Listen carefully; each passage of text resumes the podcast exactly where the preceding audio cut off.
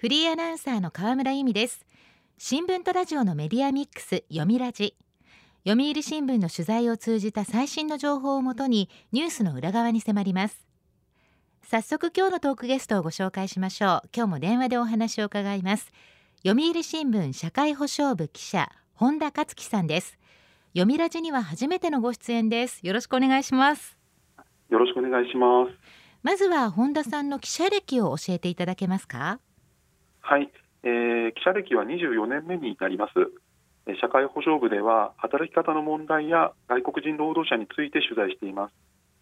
テレワークが急速に拡大したり副業が広がったりとあの新型コロナウイルスの影響で働き方が大きく変わりました。その変化に注目しています。なるほど。そんな本田さんに伺う今日のテーマはこちらです。リスクも背負う料理宅配ギグワーク。本田さんギグワークという言葉私初めて耳にしました。はい、えー、コロナ禍で外食する機会が減ってあの飲食店の宅配サービスを使ったことがあるという人も多いと思います。アプリで注文するだけで料理を配達してくれるのは便利ですよね。そうですよね。でこの料理を配達する人たちの多くがギグワークと呼ばれる働き方をしています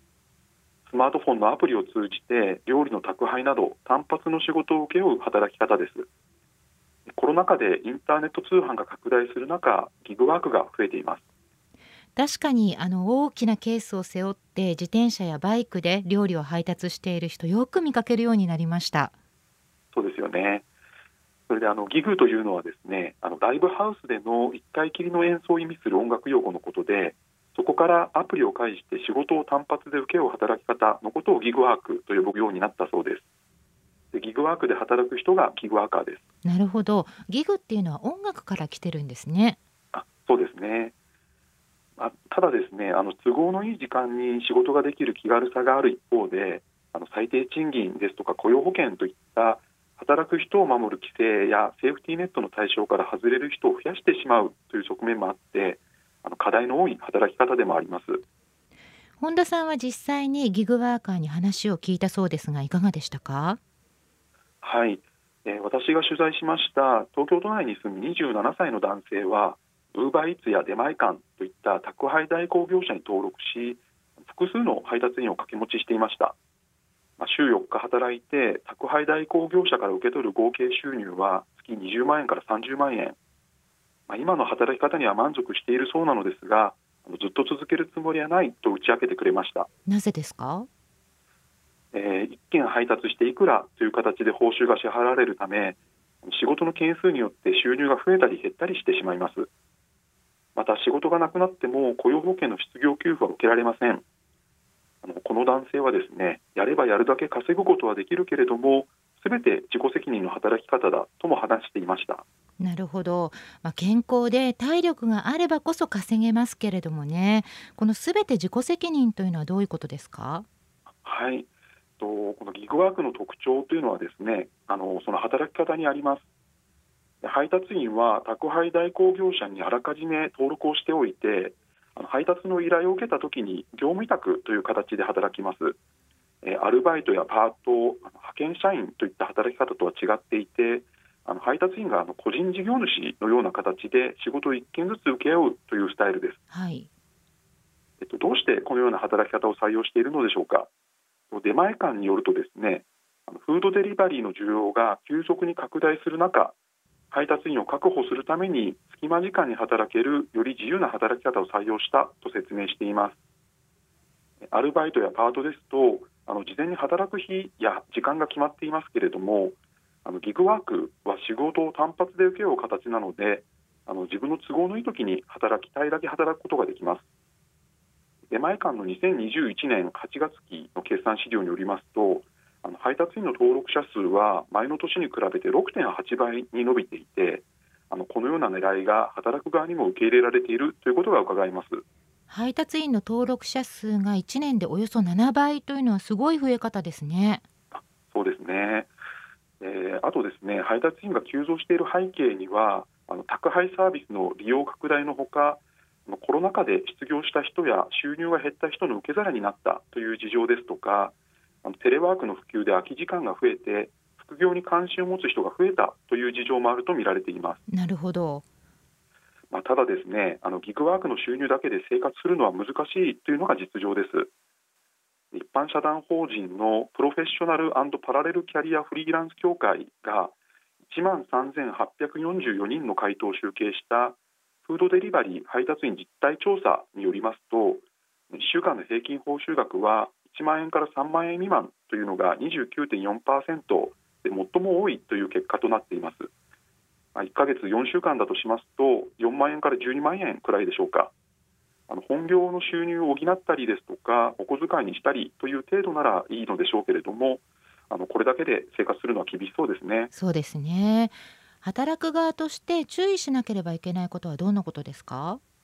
はい、えーと、ギグワークで働く場合の問題点はですねあの労働者保護とか社会保障の枠組みが適用されず働き手が万が一のセーフティーネットから漏れてしまうということです。労働基準法では事業また事務所に使用されるもので賃金を支払われるものを労働者と定義しています会社員や派遣社員アルバイトやパートなどあの会社と雇用契約を結んで働く人が労働者に該当します。はい、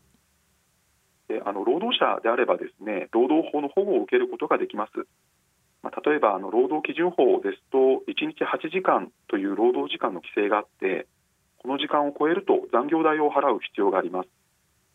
またあの最低賃金法という法律ではあの時給の最低額が決められていて会社はこの金額以上の賃金を従業員に支払わなければなりません。仕事中に怪我をすれば労災保険から治療費が出ますし一定の条件を満たせば失業した時に雇用保険から給付を受けられます。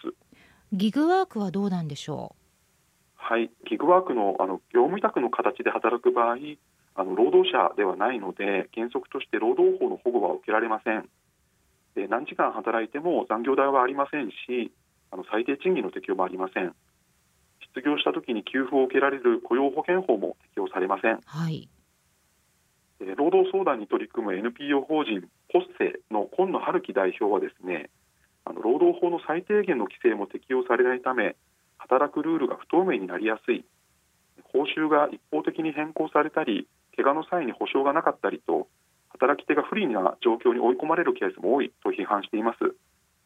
登録するだけで始められるので気軽に始める人も多いのですがこういった事情を知らずにギグワークを始めるという人も少なくありません。気軽に始めて何かあった時に保護を受けられないということを知るケースも多いようです。そうですか、まあ、自転車やバイクでの配達ですから配達中の交通事故などを考えるとリスクも大きいですよね。読みラジ。今日のトークゲストは読売新聞社会保障部記者本田克樹さん。テーマはリスクも背負う料理配達ギグワークです。スマートフォンのアプリを通じて料理の宅配など単発の仕事を請け負うギグワーク。コロナ禍で急増したものの働く人の保護という観点から課題もあるというお話でしたがその他にもリスクはありますか？はい、えー、それだけではありません。業務委託で働くギグワーカーはあの厚生年金に加入できずあの国民年金のみの加入となります。厚生年金は労働者が対象だからです。でまたですねあの会社に勤めていれば勤務先の健康保険に入れますけれどもあの業務委託の場合は自分で国民健康保険に加入する必要があります。この国民健康保険の場合はあの保険料は全額自分で払わなければなりません、はい、で雇用契約を結んでいる労働者であればあの企業は最低賃金ですとか労災対策の責任を負いますしあの労働者と折半して払う厚生年金保険料や健康保険料といった社会保険料も負担しなければなりません。しかしあの同じ仕事であっても業務委託であればこうした責任や負担から逃れるということが可能となってしまいます。こうしたことを考えますとあの責任や負担を回避するために雇用契約ではなく業務委託の形で働かせているのではないかといった見方もできてしまいます。なるほど。ポステの今野代表はですね脱法行為につながるのを防ぐためにも国による規制が必要だ。企業側も働き手を保護するために責任を果たすべきだと訴えています。まあ、ただですね圧倒的な優位な立場にある宅配代行業者などに対してギグワーカーは声を上げられないのが現状ですこうした中、労働組合を作って会社側に保護を訴える動きもあります。労働組合ですか？はい。ウーバーイーツの配達員で作る労働組合は待遇改善を求めて団体交渉を求めましたけれども、あの労働組合法上の労働者ではなく交渉に応じる義務はないとしてウーバー側に拒否されました。ここでもあの労働者ではないということが拒否の理由となっています。この労働組合は東京都労働委員会に救済を申し立てています。またですね、ネット通販アマゾンの荷物の宅配を運送会社から委託されているドライバーたちは6月に労働組合を結成しましてアマゾンジャパンの本社に団体交渉を申し入れています。なるほど、まあ、大手の対応は業界全体の今後の取り組み方にも影響しますから注目ですね。そうですねでこうしたギグワークのあり方に疑問を呈する会社もあります。で単発バイトを紹介するアプリを運営しますタイミーという会社です。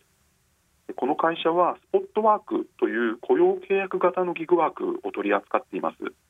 同じギグワークであっても勤務先と働く人の間でその都度雇用契約を結んでもらうのが特徴です。その都度雇用契約を結ぶ。雇用契約を結ぶことで労働者として労働関係法令の保護を受けられるようにするのが目的です。でタイミーはですね業務委託のメリットもあるけれども雇用契約であれば労災や最低賃金も適用されるので働き手の安心感が大きいとしています。なるほど、まあ、こういった動きもある中ギグワーカーの保護について今後状況に変化はありそうですか？はい、えー、日本よりもギグワークが拡大しているヨーロッパではあの法律で規制して働き手の保護を強めるという方向で検討が進んでいます。労働者が搾取されている可能性があるという考えが背景にあります。で一方ですね日本ではあの保護の取り組みは始まったばかりです。去年の3月内閣官房と公正取引委員会中小企業庁厚生労働省がですねあのギグワーカーを含むフリーランスを保護するためのガイドラインを連名でまとめました、はい、でこの中ではあの独占禁止法や下請け法という法律を適用して保護を図ることですとかあの契約の形が請負契約であっても働き方の実態が雇用だと判断されれば労働法の保護が適用されるということを盛り込みました労働者なのかどうかはそれぞれのケースごとに判断するという姿勢を打ち出した形です。ケースバイケースということですね。はい。でまたあの労働災害につきましてはあの一部の業種についてあの個人で加入することを認める特別加入という制度があるのですけれどもこの対象を広げる形で保護を図ろうとしています。去年9月にはギグワークの配達員のような宅配代行サービスの自転車配達員も加入が認められるようになりました。はい。まあ、ただですねあの本来なら労災の保険料というのはすべて企業側が負担するんですけれども特別加入ですと保険料は全額自分で支払わなければなりませんのであの加入をためらう人も少なくありません。先ほど紹介した配達員の男性も特別加入はしていないと話していました。労災保険の特別加入制度ギグワーカーで制度について知らないという方は確認することも必要ですね。そうですねでさらにですね6月7日に閣議決定されましたあの経済財政運営と改革の基本方針、まあ、いわゆる骨太の方針ですけれどもあのここではですねあのフリーランスギグワーカーへの社会保険適用について被用者性の捉え方等の検討を進めるというふうに明記されました。ここでいう被用者というのは雇われて働く人のことです。まあ、ただあの企業側が支払う保険料の負担をどうするのかといったことをはじめあの課題も多く実現までには時間がかかると見られています。そうですか。はい。で政府の全世代型社会保障構築会議のメンバーも務めている上智大学の香取照之教授は世の中の変化のスピードに制度が追いついていない制度からこぼれている人をどう保障するのかを真剣に考える必要があると指摘しています。なるほど。取材を通して本田さんはどんなことを感じましたか？はい、えー、柔軟な働き方が広がることはいいことなんですけれどもあのそのことで働く側が不利な立場に立たされるのであれば決して喜ばしいことではありません。万が一の時のために企業ワークで働く人たちをどのように保護していくのか急速に広がっている働き方であるだけに議論を急ぐ必要があるのではないでしょうか。今日のトークゲストは読売新聞社会保障部記者本田克樹さん。テーマはリスクも背負う料理配達ギグワークでした。本田さんどうもありがとうございました。はいありがとうございました。読みラジラジオワイティーン。ここからはラジオワイティーンこのコーナーは読売中高生新聞の投稿面ワイティーンと連動10代のリアルな声をお届けします。読売中高生新聞では専用のスマホアプリ y ティーンを通じて全国の読者から中高生の生活にありがちなあるあるを大募集しています。